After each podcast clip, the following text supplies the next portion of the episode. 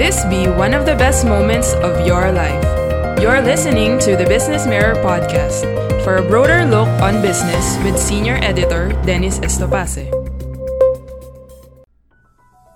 Good day, I'm Dennis Estopace, and welcome to Wednesdays with John Mangun, a podcast to be anchored by John Mangun, a columnist for the Business Mirror newspaper and who operates a website titled mangunonmarkets.com.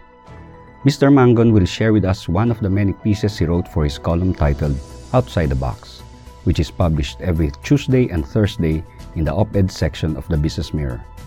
We hope you enjoy your Wednesday with John Mangun. Be like Joseph.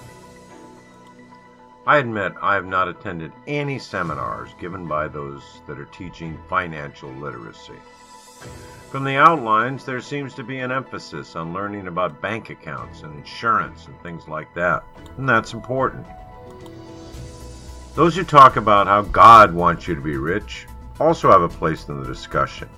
I suppose it may be true. Who am I to say otherwise? However, whether your financial literacy guru is godly or godless, all such wisdom begins about 3,500 years ago in the biblical book of Genesis. So Pharaoh said to Joseph, and this is from Genesis 41, I hereby put you in charge of Egypt. During the seven years of abundance, the land produced plentifully. Joseph collected all the food produced in those seven years of abundance and stored it. The seven years of abundance came to an end, and the seven years of famine began.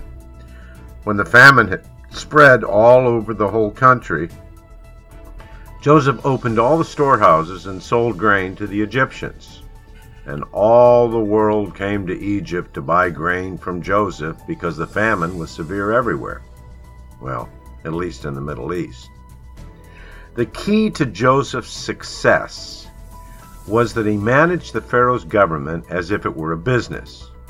That is why his actions provide such a valuable lesson. Unfortunately, many businesses are managed as if they were government, and that is not successful. The basic lesson from Joseph's story is that you accumulate, save during the good times, and distribute, spend during the bad times. There's a problem. The financial gurus always talk about the save and rarely about the spend part, except to say don't spend too much. You need to know how to prepare for both sides of the cycle and most of the literacy conversations do not offer strategies for both feast and famine. the strategies are different. The Egyptians were not happy that grain prices did not drop during the abundance because Joseph was hoarding all the excess grain. Human nature. No one really cared about automobile fuel efficiency until the price of gasoline in the U.S. went from 39 cents in 1973 to $1.30 in 1981. There has been talk about the Philippine government needs to spend more. The conversations leave this out. In the fourth quarter of 2019, total government spending was less than 3 billion. In the second quarter of 2020, that went up to 850 billion and is currently holding at 600 billion. We now come to the part about Joseph and his story no one discusses, Genesis 47 and this part will make you richer.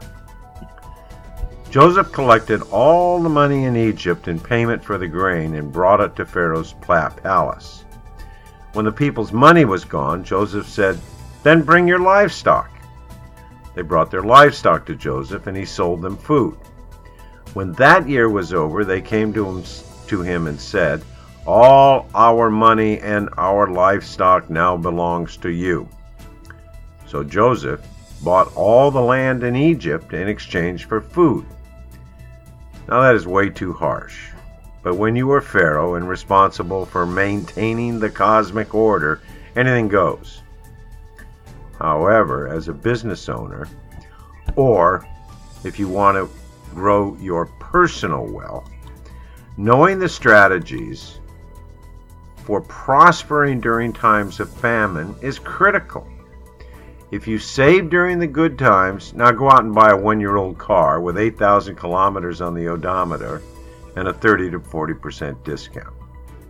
If you are a company, you should be spending for expansion from your savings during feast times and not hiding in the shelter waiting for the typhoon to pass.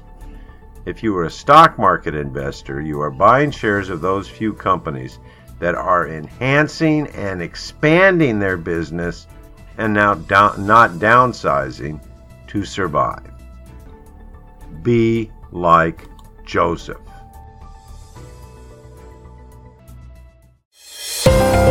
For listening to the Business Mirror podcast.